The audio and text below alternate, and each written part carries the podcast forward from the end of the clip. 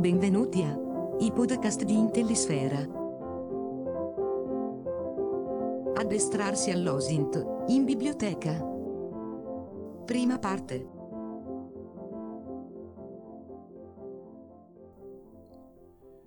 Negli ormai quasi 25 anni di attività nel campo dell'intelligence delle fonti aperte, posso sottoscrivere che una delle domande che più frequentemente mi sono state poste riguardava le modalità attraverso le quali esercitarsi nella cosiddetta analisi OSINT.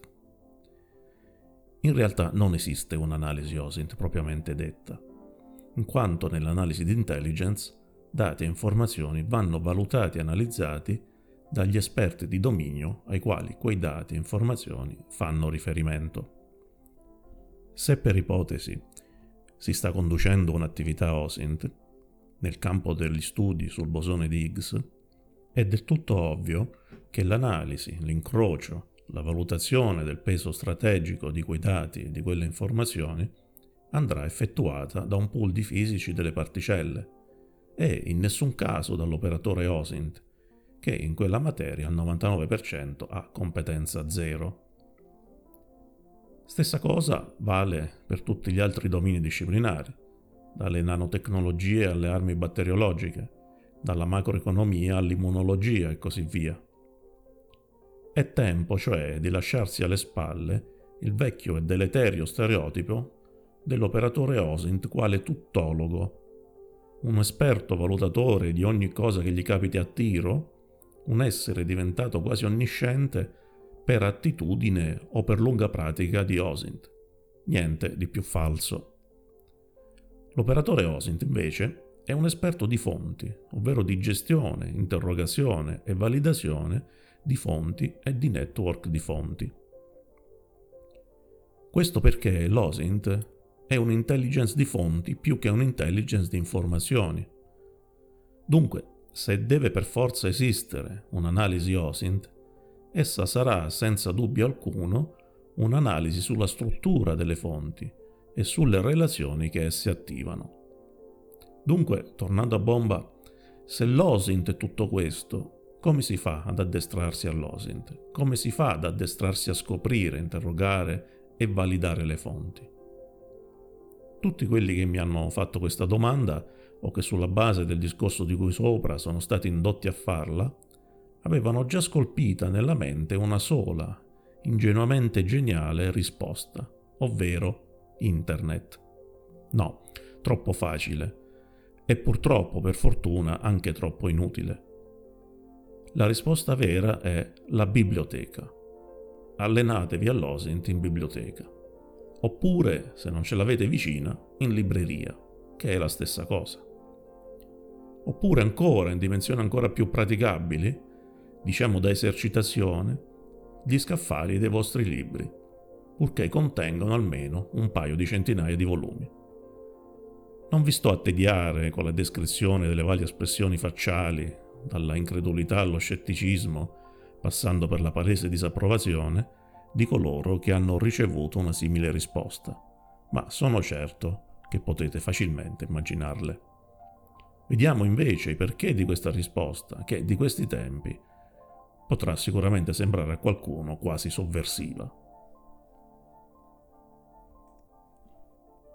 Sovversiva perché la concreta dipendenza da tutto ciò che oggi si definisce il digitale, o per farla molto più breve, da internet e dai social network, ci ha ormai in qualche modo convinto che le fonti esistano soltanto sulla rete, o che comunque soltanto sulla rete siano così facilmente e immediatamente disponibili e accessibili. Anche qui nulla di più falso. Ad oggi, e la cosa sarà vera per abbastanza tempo, la maggior parte delle informazioni documentali resta comunque di natura e in forma analogica. E purtroppo si rischia addirittura che rimanga totalmente esclusa e inutilizzata dall'analisi se il mondo digitale continua a pensare al mondo analogico come a qualcosa là fuori. In realtà i due mondi si compenetrano e si diluiscono perfettamente tra loro ma questo è un altro discorso. Dunque, perché la biblioteca? Perché la libreria?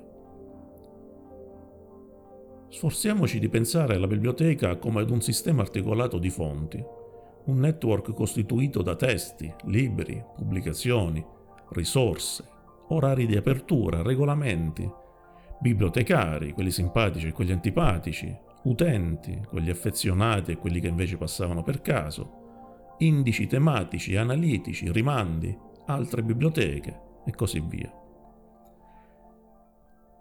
Se ci ragioniamo abbastanza tempo, specie se ci figuriamo in mente l'immagine di una rete di biblioteche tra di loro interconnesse, ci accorgiamo immediatamente che la biblioteca è essa stessa una fonte, o meglio una classe di fonti. E se è una fonte, possiamo sicuramente provare a validarla insieme al network alla quale appartiene, utilizzando le tecniche che la teoria generale per l'intelligence delle fonti aperte ci mette a disposizione e che, breve inciso, potete trovare in Open Source Intelligence Application Layer edito da Edizioni Poké. Chiaramente validare la biblioteca è qualcosa che normalmente non facciamo quando ci accingiamo ad entrarci. Non lo facciamo perché è una cosa che, diciamo così, è controintuitiva. Ma se vogliamo fare dell'OSINT, se vogliamo fare intelligence, dobbiamo per forza di cose sforzarci di ragionare in un modo diverso dal solito. Immaginiamo perciò di trovarci di fronte al portone della biblioteca. Per il momento non entriamo, ma fermiamoci sull'uscio a pensare a quali domande riusciamo a tirar fuori relativamente a questa classe di fonti.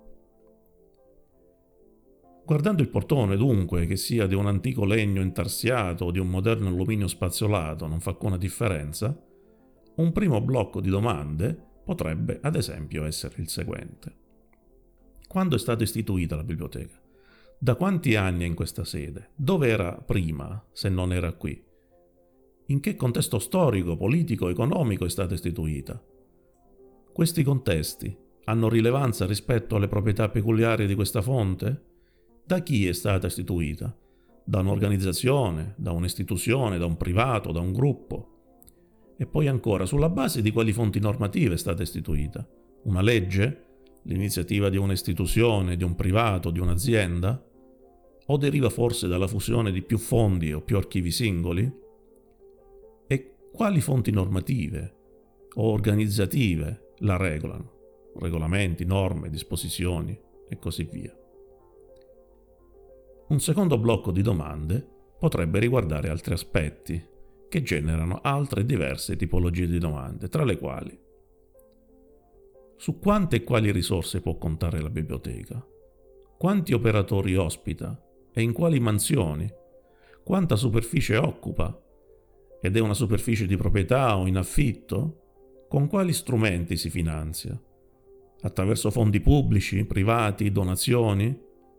Attraverso la cessione di servizi a pagamento o cos'altro? Un terzo blocco di domande potrebbe essere il seguente. Che tipo di pubblicazioni ospita? Libri, periodici, documenti istituzionali, documenti elettronici, documenti multimediali? e su quali argomenti? È specializzata in un ambito specifico? In un settore specifico? In un contesto o periodo storico particolare? Ospita anche pubblicazioni in lingua straniera e in che percentuale? In che modo e in che misura acquisisce nuove pubblicazioni?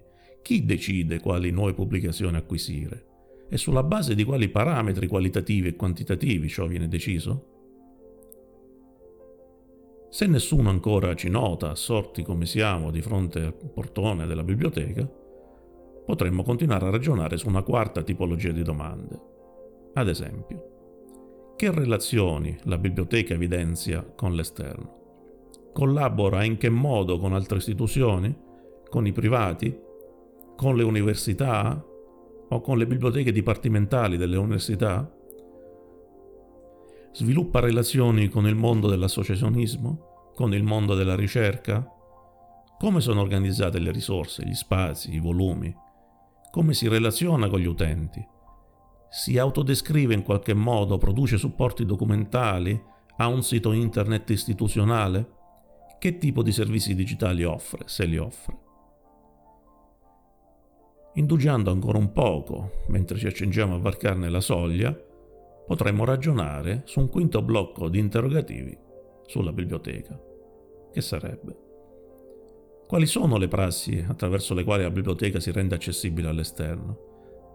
Sono previste speciali formalità per l'accesso? Sono previste precise limitazioni all'accesso? Posso prendere in prestito, ottenere una copia o soltanto consultare i documenti che mi servono? Posso interfacciarmi con un operatore competente che mi aiuti nelle mie ricerche?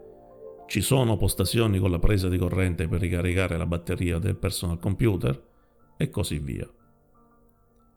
Come si può vedere, non abbiamo nemmeno ancora varcato il portone della biblioteca e già abbiamo una trentina di risposte da darci, relative ad almeno cinque livelli di astrazione, ovvero punti di vista diversi attraverso i quali si può guardare a quella fonte.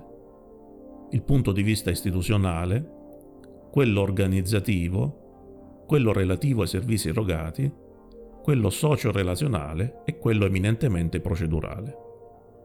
E non abbiamo nemmeno iniziato a parlare del carico pagante della biblioteca, ovvero i libri e le altre pubblicazioni.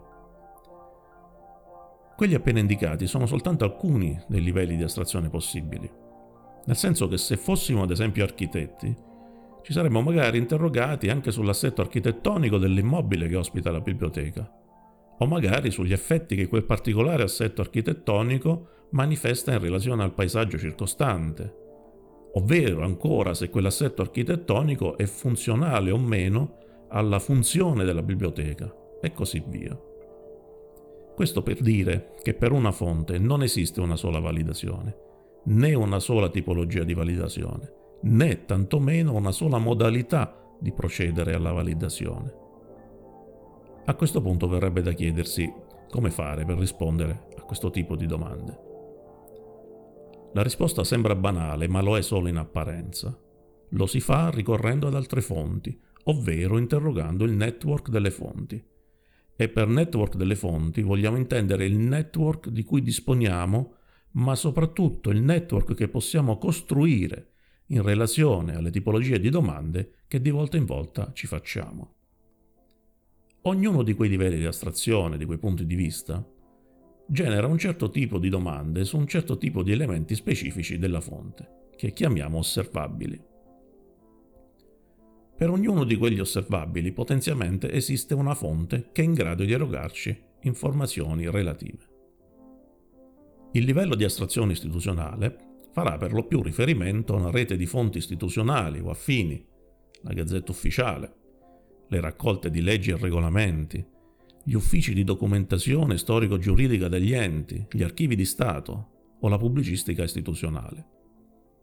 Il livello di astrazione organizzativo potrà invece fare riferimento ad esempio agli uffici amministrativi della fonte, che già da qualche tempo devono per legge rispettare i principi di massima pubblicità e trasparenza degli atti amministrativi. Lì troveremo infatti notizie sugli assetti organizzativi, sulle cariche istituzionali, sul personale dipendente, sulle mansioni, sulle retribuzioni, sulle attività di acquisizione di beni e servizi, sui concorsi, oltre che ovviamente alle linee programmatiche strategiche della fonte in quanto soggetto istituzionale. Il livello di astrazione relativo ai servizi che la fonte biblioteca eroga potrà ad esempio fare riferimento all'esperienza di chi ha già avuto accesso a quei servizi di quella fonte, ovvero a quella biblioteca, che potrà certamente fornire un parere in merito alla competenza, alla qualità e alla quantità delle informazioni che quella biblioteca può erogare. Stessa cosa si può dire per il livello di astrazione socio-relazionale, la cui valutazione potrà certamente basarsi sulle notizie che sono rinvenibili anche da altre fonti istituzionali, in modo diretto per il tramite di canali istituzionali di comunicazione come i siti internet, gli house organ, la trasparenza amministrativa e così via. Nella prossima puntata varcheremo finalmente la soglia della nostra biblioteca, saliremo le scale e ci dedicheremo finalmente quasi completamente alla validazione di quelli che sono i mattoni sui quali in senso figurato si regge l'intera istituzione bibliotecaria, ovvero i libri.